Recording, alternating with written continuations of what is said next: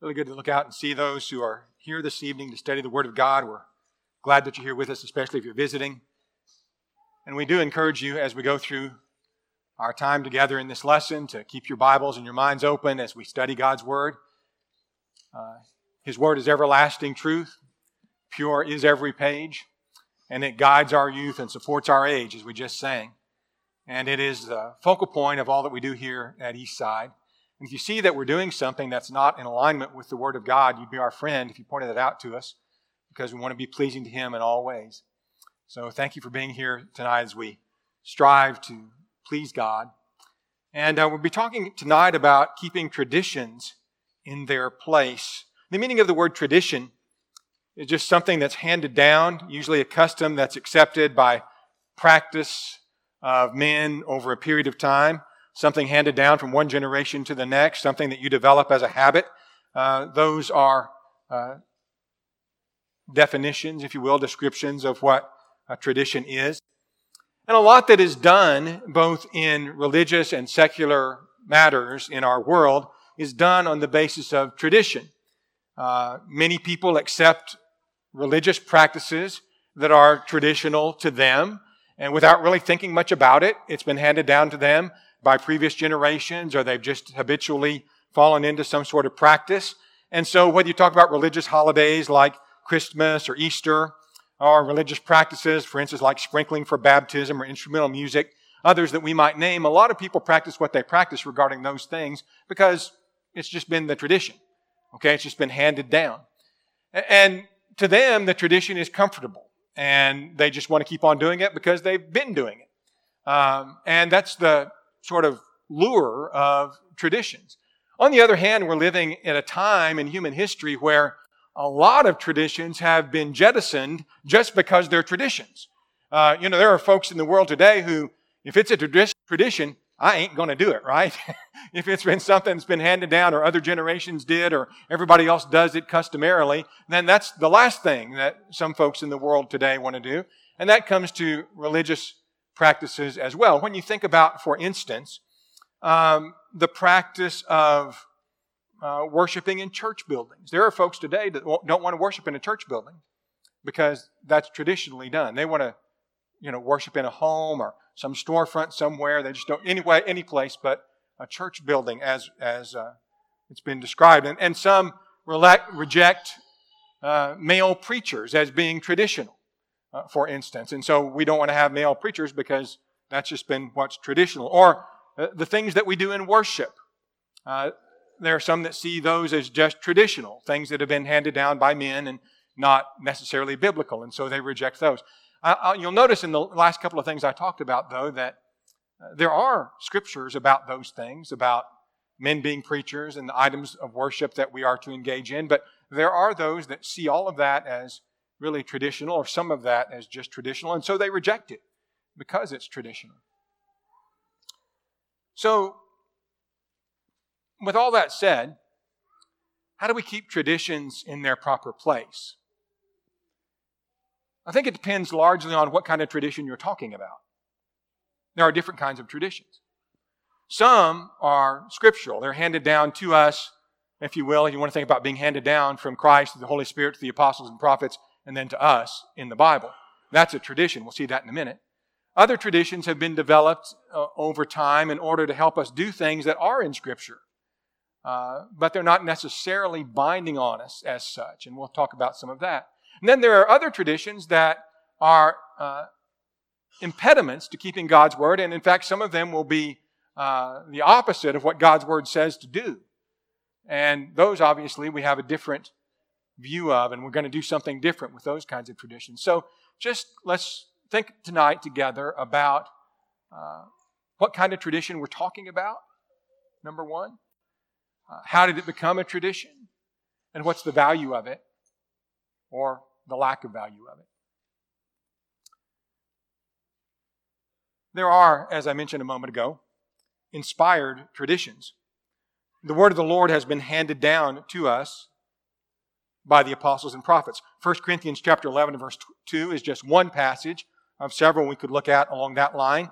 Paul there says, "I praise you, brethren, that you remember me in all things and keep the traditions just as I delivered them to you. So Paul had been given some things. He handed them down to the Corinthians, and the Corinthians were to keep them. In fact, later on in First Corinthians eleven, as he's describing uh, the keeping of the Lord's Supper, you might remember that he says about that, I uh, delivered to you that which I received, that the Lord Jesus on the same night which he was betrayed took bread. And so that is a apostolic tradition, the taking of the Lord's Supper, the elements of the Lord's Supper, the purpose of the Lord's Supper. That's in that context, particularly, what the Apostle Paul would be talking about. And we're expected then, obviously, to keep those apostolic inspired traditions. Paul will write to the Thessalonians in Second Thessalonians chapter two and verse fifteen, "Brethren, stand fast and hold the traditions which you were taught, whether by word or our epistle." So the things that we have in the epistles of the apostles are traditions that we are to keep. Second Thessalonians three and verse six, "We command you, brethren, in the name of our Lord Jesus Christ, that you withdraw from every brother who walks disorderly and not according to the tradition which he received from us." So the traditions of the apostles handed down to us are authoritative, and they demand compliance. If we don't comply with them, it's the duty of a local church to withdraw from whoever is not complying with the traditions that the apostles have given to us in the Word of God. So we receive these traditions, and our obligation is to hold on to them, to keep them, and to pass them on to others intact, without changing them, as they are. And you have uh, certainly that being done in the Old Testament, and I want to look back at uh, a particular passage in Psalm seventy-eight and see how the Old Testament law was passed down, and then uh, it's a similar way in the New Testament, as we'll see in a second. But in Psalm seventy-eight and verse two, "I will open my mouth in a parable. I will utter dark sayings of old, which we have heard and known. Our fathers have told us. We will not hide them from their children, telling to the generation to come the praises of the Lord and His strength and His wonderful works that He has done." Notice what's happening here. We receive something from our fathers. We're handing it down to our children. You see that in these verses? And that's a tradition by definition. "For He established a testimony." See, God established a testimony in Jacob. He, he brought this down. He established this testimony in Jacob and appointed a law in Israel, which He commanded our fathers that they should make known to their children. So this is a commanded tradition, if you will. You're supposed to keep this and hand it down to your children, that the generation to come might know them, the children who would be born, that they may arise and declare them to their children. Plainly then, under the law of Moses, you had things that were established by God, that God required generation after generation to hand those traditions down intact. When you come to the New Testament of Jesus Christ, you have a passage, for instance, like Second Timothy chapter two and verse two, where Paul, writing to Timothy about how to do the work of evangelist, says to him in that passage, "The things that you have heard from me among many witnesses," those would be the handed down traditions from the apostles, right? The things that Timothy had heard from Paul handed down to him, he says, "Then the same commit these to faithful men who will be able to teach others also." So just as children under the old law were to be given the traditions, children of God under the New Testament of Jesus Christ are to be handed down the traditions of the apostles, and then they'll be able to teach others also. Uh, there used to be a rock song t- that talked about, "Don't give me no hand-me-down," you know. But uh, what the Lord requires in both the Old Testament and the New Testament is that we give each other the hand-me-down, hand- handed down from God to the apostles and prophets, and then to us, and then we share it with others. That's the biblical concept of God's traditions. We need to respect that. We need to understand. And that gets back to our sermons that were, you know, I talked about a good bit last year, especially about the nature of God's pattern for us. We're talking about a, a pattern that's set and that flows through generations. It's not changing with the generations. We're not coming generation after generation with uh, God's children being allowed to or encouraged to reject the traditions, but to accept them wholly, these ones that come from Scripture at least. And that's an important concept for us. So you have these inspired traditions. But then you have what we might call expedient traditions. I don't particularly like that word, expedient. But uh, it has to do with uh, doing something in a in a good way that is appropriate and, and uh, facilitates what's being done instead of hampers what's being done. Uh, so there are traditions that we have developed that help us to do what God has commanded in a good and appropriate way, an efficient way, if you will, and don't hinder us from doing what He wants us to do. Uh, so think with me, for instance, in Luke chapter four and verse sixteen, about how Jesus incorporated tradition even into His life. Uh, in, in Luke four and verse sixteen, the text says that He came to Nazareth, where He had been brought up, and as His custom was. So here's a habit that He had developed, and we said that that would include, be under part of the concept of what a tradition is. As His custom was, He went into the synagogue on the Sabbath day and stood up to read. I don't know how much of that was His custom. I assume both the going into the synagogue and the reading in the synagogue, that all of that was something that He customarily did. That was, if you will, a personal tradition for Jesus. Now, I may say to you that in the Old Testament, the Sabbath day, according to Leviticus chapter twenty-three and verse three, was a day of rest, but also of holy assembly or holy convocation. But the old law did not require that anybody go to synagogue per se. The synagogues weren't even invented until the intertestamental period. Synagogues, in fact, were themselves a tradition that was developed by Jews to help them keep the law of the Sabbath, to have a holy convocation on the Sabbath day. But they weren't actually a part of the old law. They were a tradition. So what did we just learn? Jesus kept a Jewish tradition. It was His custom to do that. No, the law never specified synagogue, never specified going in to read on that day for every Hebrew male at least, maybe for the priest. You see my point? There is, when you say, well, that synagogue, that, that must have been a good tradition. My point exactly. It wasn't part of the inspired tradition of the Old Testament, but it was something that the Jews developed that was one of the few, I think, Uh, actual traditions that they developed that was good. And Jesus participated in it and gave His stamp of approval to it by so doing. When you come to uh, Acts chapter sixteen, uh, Paul and his companions are in Philippi, and uh, on the Sabbath day, it says, we went down, we went out of the city to the riverside where prayer was customarily made, and we sat down and spoke to the women who met there. There there's a lot in that little statement that um, is sort of implied. Number one, if you follow Paul's preaching and his work, when he goes into a town, the first place he goes to is to the synagogue on the Sabbath day. He doesn't go to the synagogue in Philippi, and the, the uh, obvious uh, thing to conclude there is that there wasn't a synagogue in Philippi.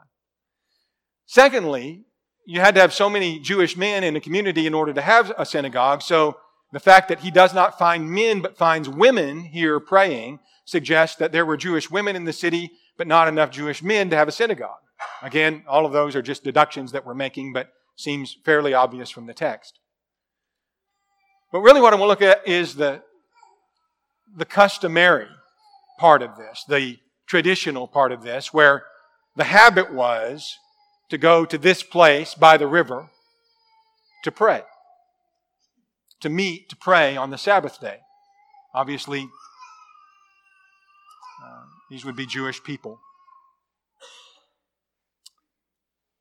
It's a custom that Paul made use of and was able to teach Jesus Christ as a consequence of it.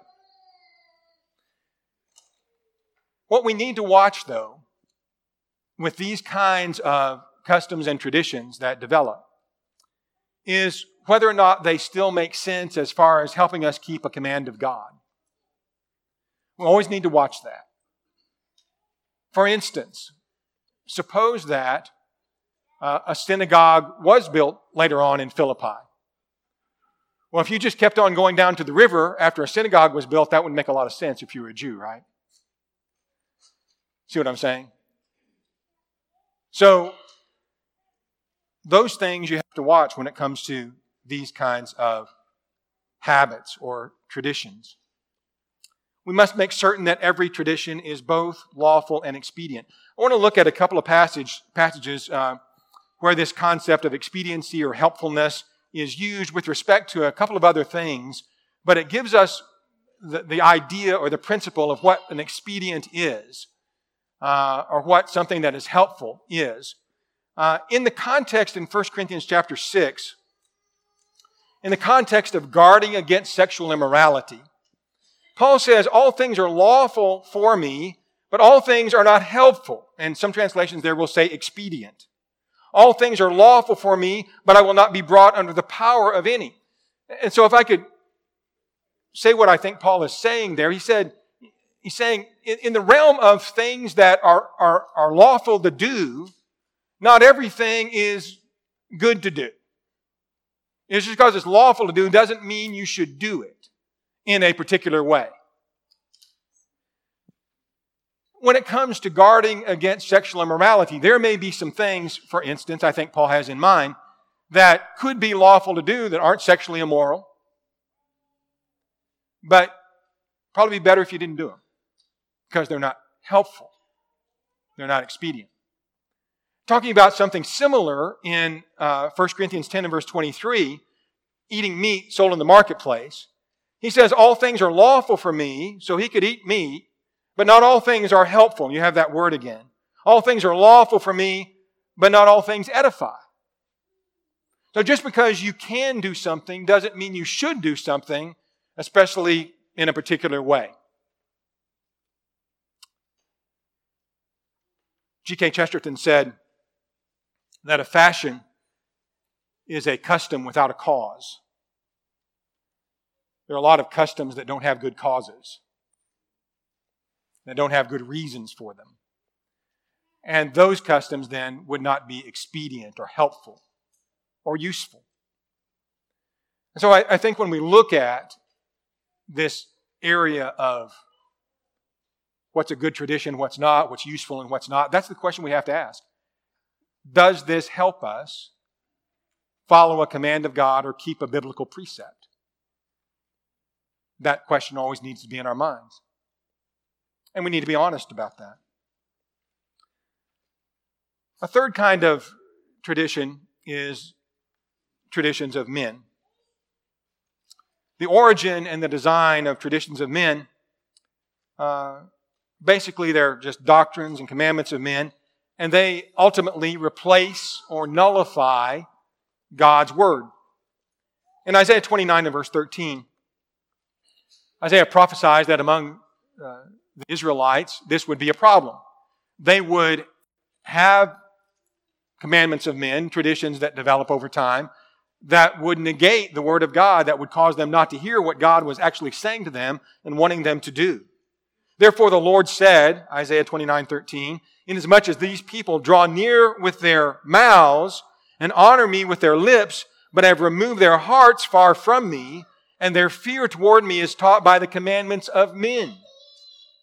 The problem with the people being described here is they said they were near to God. With their words, they said that, but their hearts were far from God.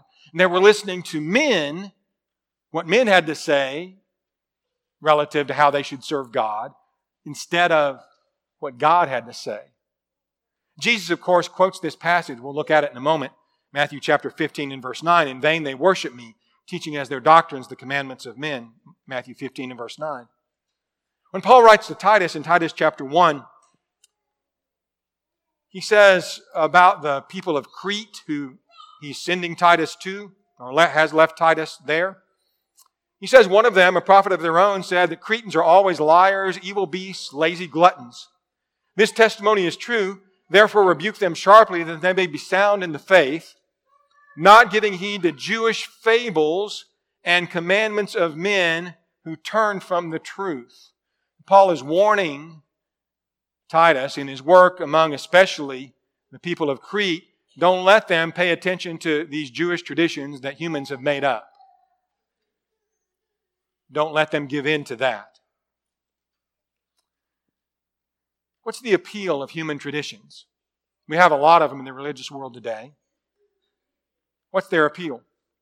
Well, they escape, they escape duty. Let's go now to Matthew chapter fifteen and see the illustration that Jesus gives us of this. There were some scribes and Pharisees in Matthew fifteen and verse one who were from Jerusalem, and they came to Jesus saying, "Why do your disciples transgress the tradition of the elders?" Notice their question. It's our question, right? Do you have to keep the tradition of the elders? And that's, that's the scribes and Pharisees would have said, absolutely, we have to keep the tradition of the elders. elders. And so they want to know from Jesus, why is it that his disciples aren't keeping the traditions of the elders? You see, because those are things you have to keep, according to them. And they don't wash their hands when they eat bread.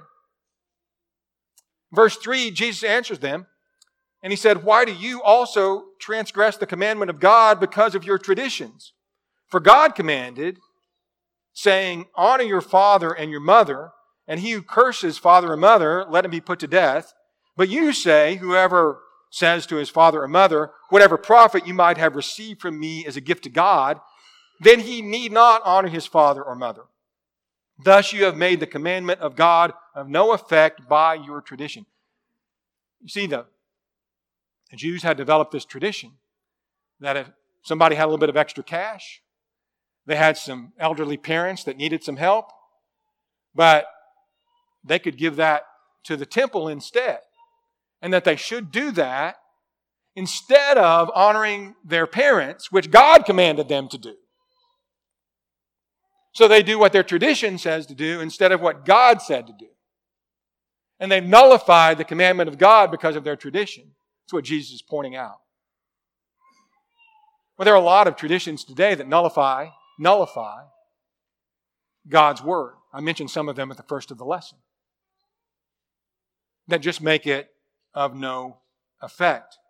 And then Jesus goes on and says, "Hypocrites, well did Isaiah prophesy of you, saying," and then he quotes from Isaiah twenty-nine, where we were a minute ago, "These people draw near with me with their mouth, honor me with, with their lips, but their heart is far from me. In vain they worship me, teaching as doctrines the commandments of men."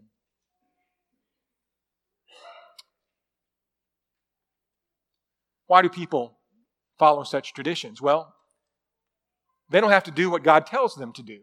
If the tradition is what I'm supposed to do, I can just do what people tell me to do. I don't have to do what God says do. So I don't have that duty to God anymore. Secondly, it's a comfort of that which is familiar.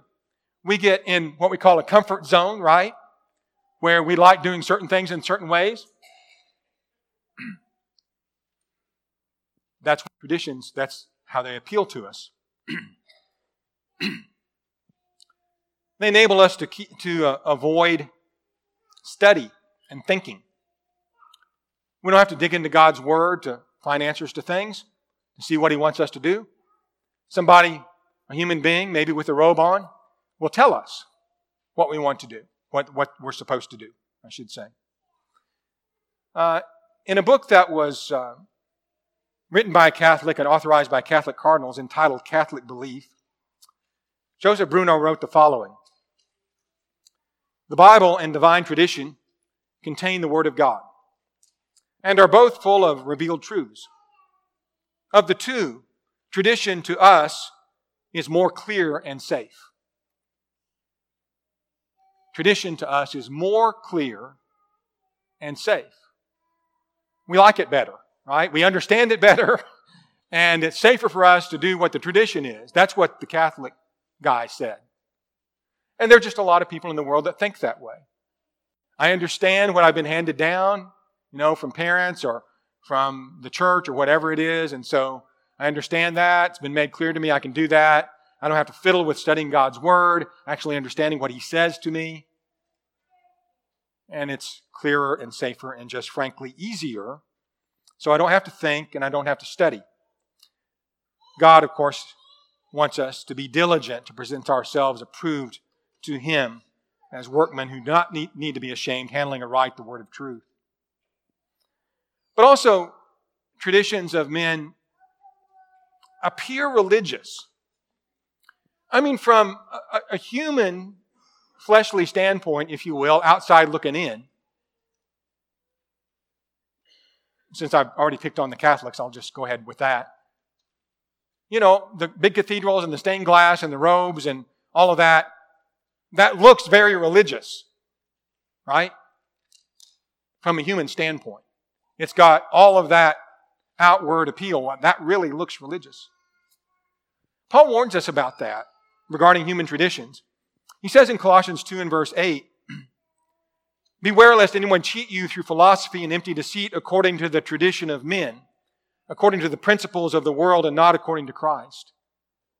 Just watch out doing what, you know, men are comfortable with doing religiously. And he goes on later in the context in Colossians chapter two and verse twenty. And he asks these Colossian Christians, he says, if you died with Christ from the basic principles of the world, why, as though living in the world, do you subject yourselves to regulations? In other words, if you are a Christian and you're dead to the world, why do you keep on doing things that people in the world tell you to do religiously? Why do you, uh, why do you submit yourself to human regulations, traditions, if you will? And he goes on to describe them, that they're uh, according, the last part of verse twenty-two, to the commandments and doctrines of men. These things indeed have an appearance of wisdom in self-imposed religion. E S V says self-made religion. False humility, neglecting of the body, but are of no value against the indulgence of the flesh. So, what's Paul talking about? Human beings have come up with a lot of religious traditions that look religious, that appear to be things that are spiritual and might help you spiritually. And Paul is warning the Colossians, don't submit yourselves to all those things. That's not of any value against the indulgence of the flesh. That's not going to help you in your war against Satan and to get your soul clean. Do what God says. Take Christ first in all things. And he goes on in chapter three then and encourages them to do just that. Set your mind on things above, not on things on the earth. These worldly traditions. So that, that brings us to a little exercise I want us to go through for a few minutes. And that is distinguishing between these kinds of traditions. What is it that has come from God that is inviolable? That is to say, not to be changed, must be kept exactly as it is. What is it that we have adopted as ways to help us do what God said, not binding, but helpful ways of doing what God said? And what is it that is really counter to what God has said? Those are the three kinds of traditions, right, that we've seen so far. So how do we distinguish between them? This is just meant to be an exercise to help us maybe think through some of the principles that would be involved in that.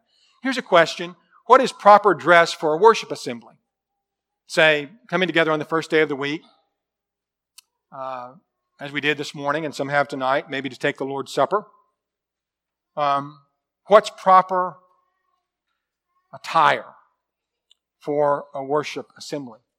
Well, we have a passage in First Timothy chapter two that is not directly talking about a worship assembly, but it does lay down a principle about dress, particularly for women. And it says that they're to adorn themselves in modest apparel with propriety and moderation, not with braided hair, gold, or per- pearls, or costly clothing, but which is proper for women professing godliness with good works.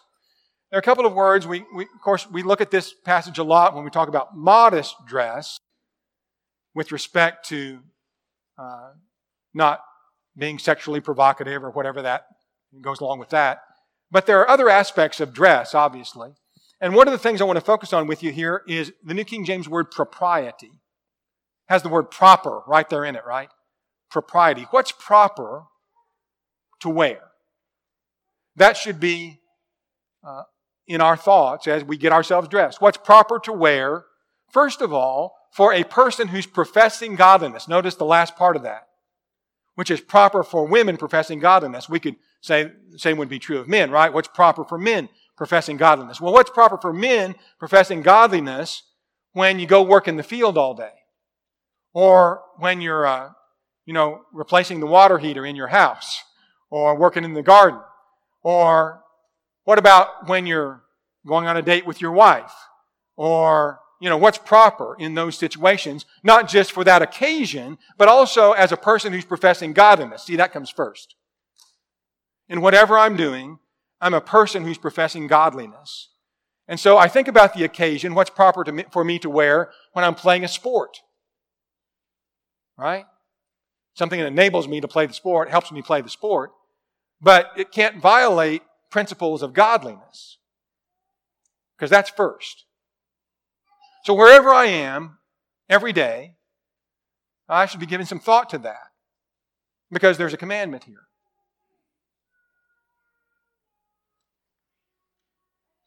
Let's add a couple of other Bible thoughts to this. Showing an attitude of reverence for God and respect for others is something that God uh, has taken note of, especially in the Old Testament. Uh, we learn from the Old Testament that our, that dress, adornment, can reflect holiness in life and reverence in public worship. The garments of the priests in the Old Testament, obviously, were designed to uh, demonstrate or uh, reflect holiness in public worship. Uh, the garments that the Israelites were to wear all the time uh, were a reflection of their holiness.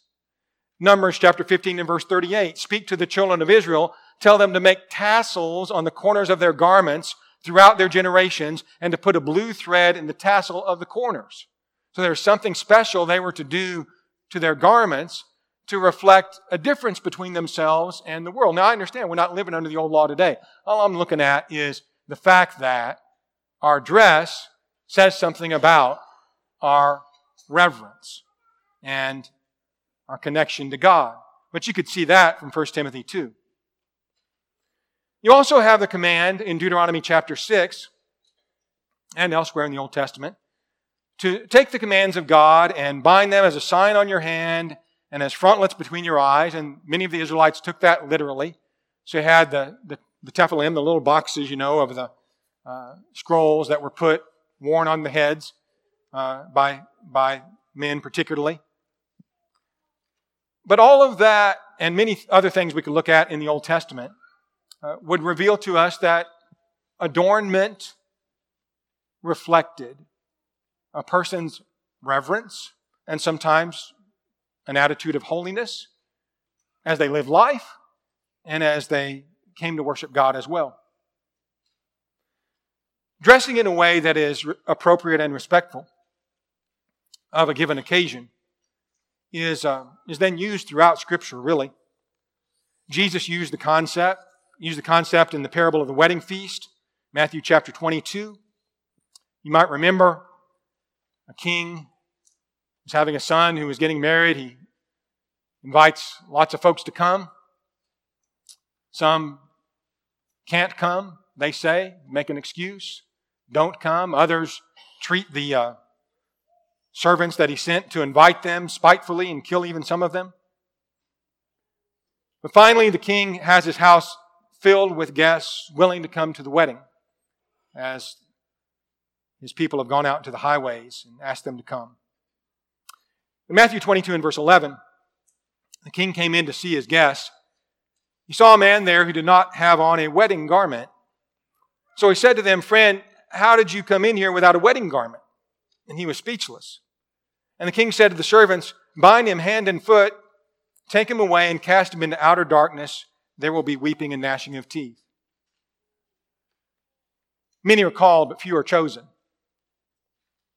Not everybody who's called to obey the gospel and come into the kingdom does so. Some think they do, but they don't. That's the message of, that Jesus is actually teaching here. But what I want to notice just in passing again is he uses the concept that was accepted by everybody that at a wedding feast, you needed to be dressed in a particular way.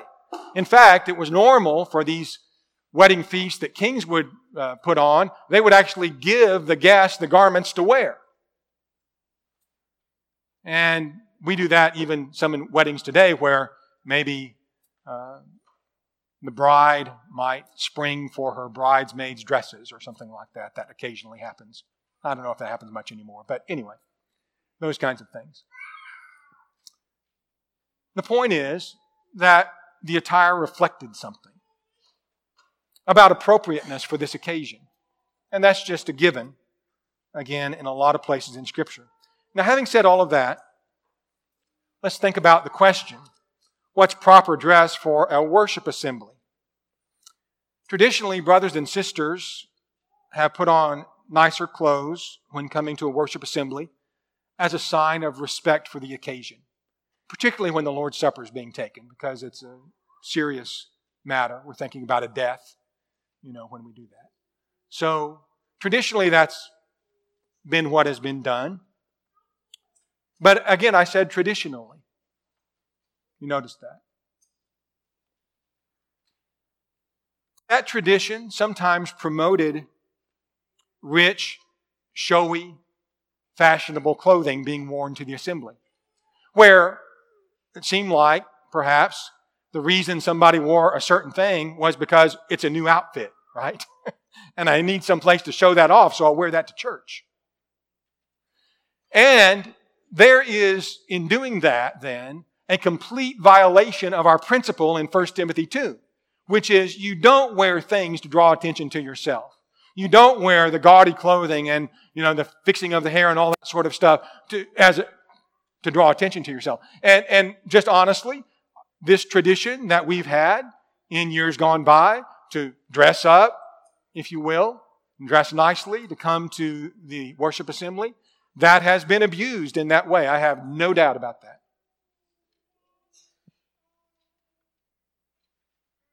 And yet,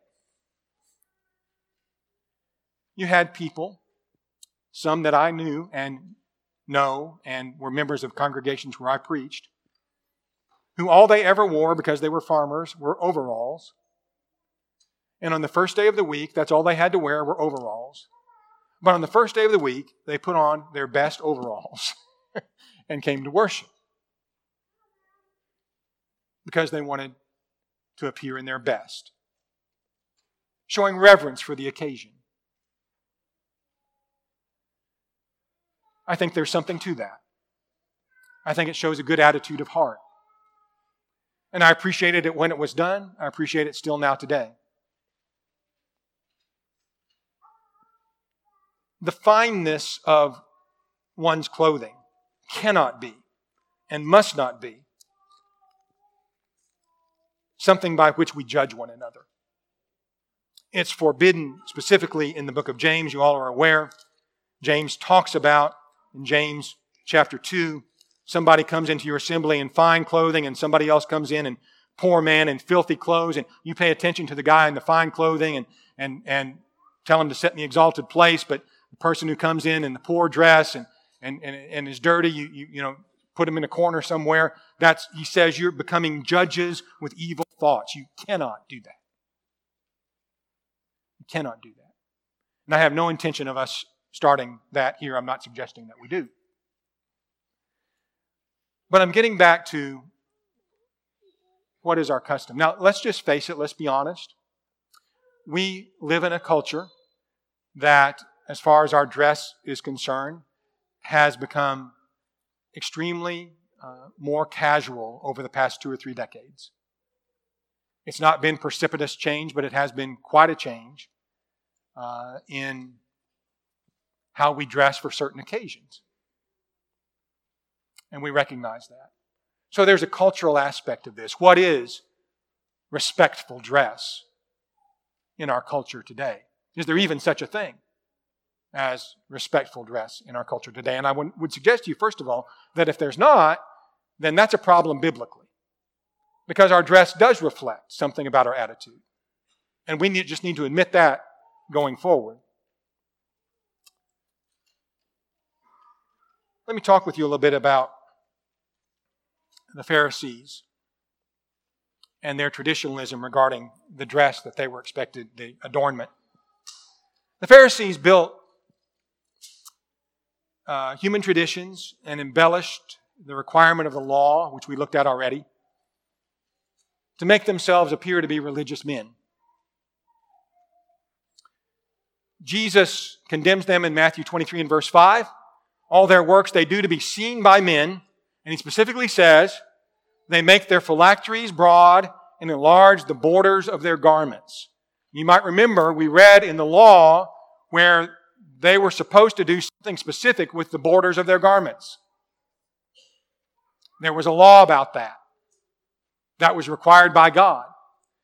But the Pharisees had a tradition about that, that what they would do is not only have those borders on their garments, but they make them really big. So everybody could see those things. Make sure you know that I'm a holy person. And they're doing it to be seen by men. And the other things concerning the phylacteries, where they put the scriptures in, they'd make those really big as well. And make sure everybody could see those.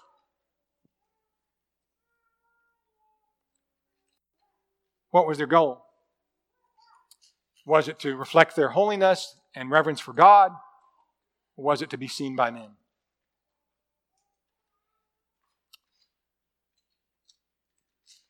Jesus knew what their purpose was. He could read men's thoughts and hearts. I don't know what your purpose is in the way that you dress all the time. There are certain things that reflect certain things, okay? There are some things that may reflect something and may not, may not, right? In this case, the border on the garment might reflect that you just wanted to be identified as a part of the holy nation of Israel. That's why it was given to begin with. But it might reflect that you just wanted everybody to know you're holy. Which is it? Which should it be? Right? Should we dress in a way that's appropriate for the occasion of worship? There's no doubt about that. What that is, there may be question about. And how you're going to express it may be different from the way I would express it.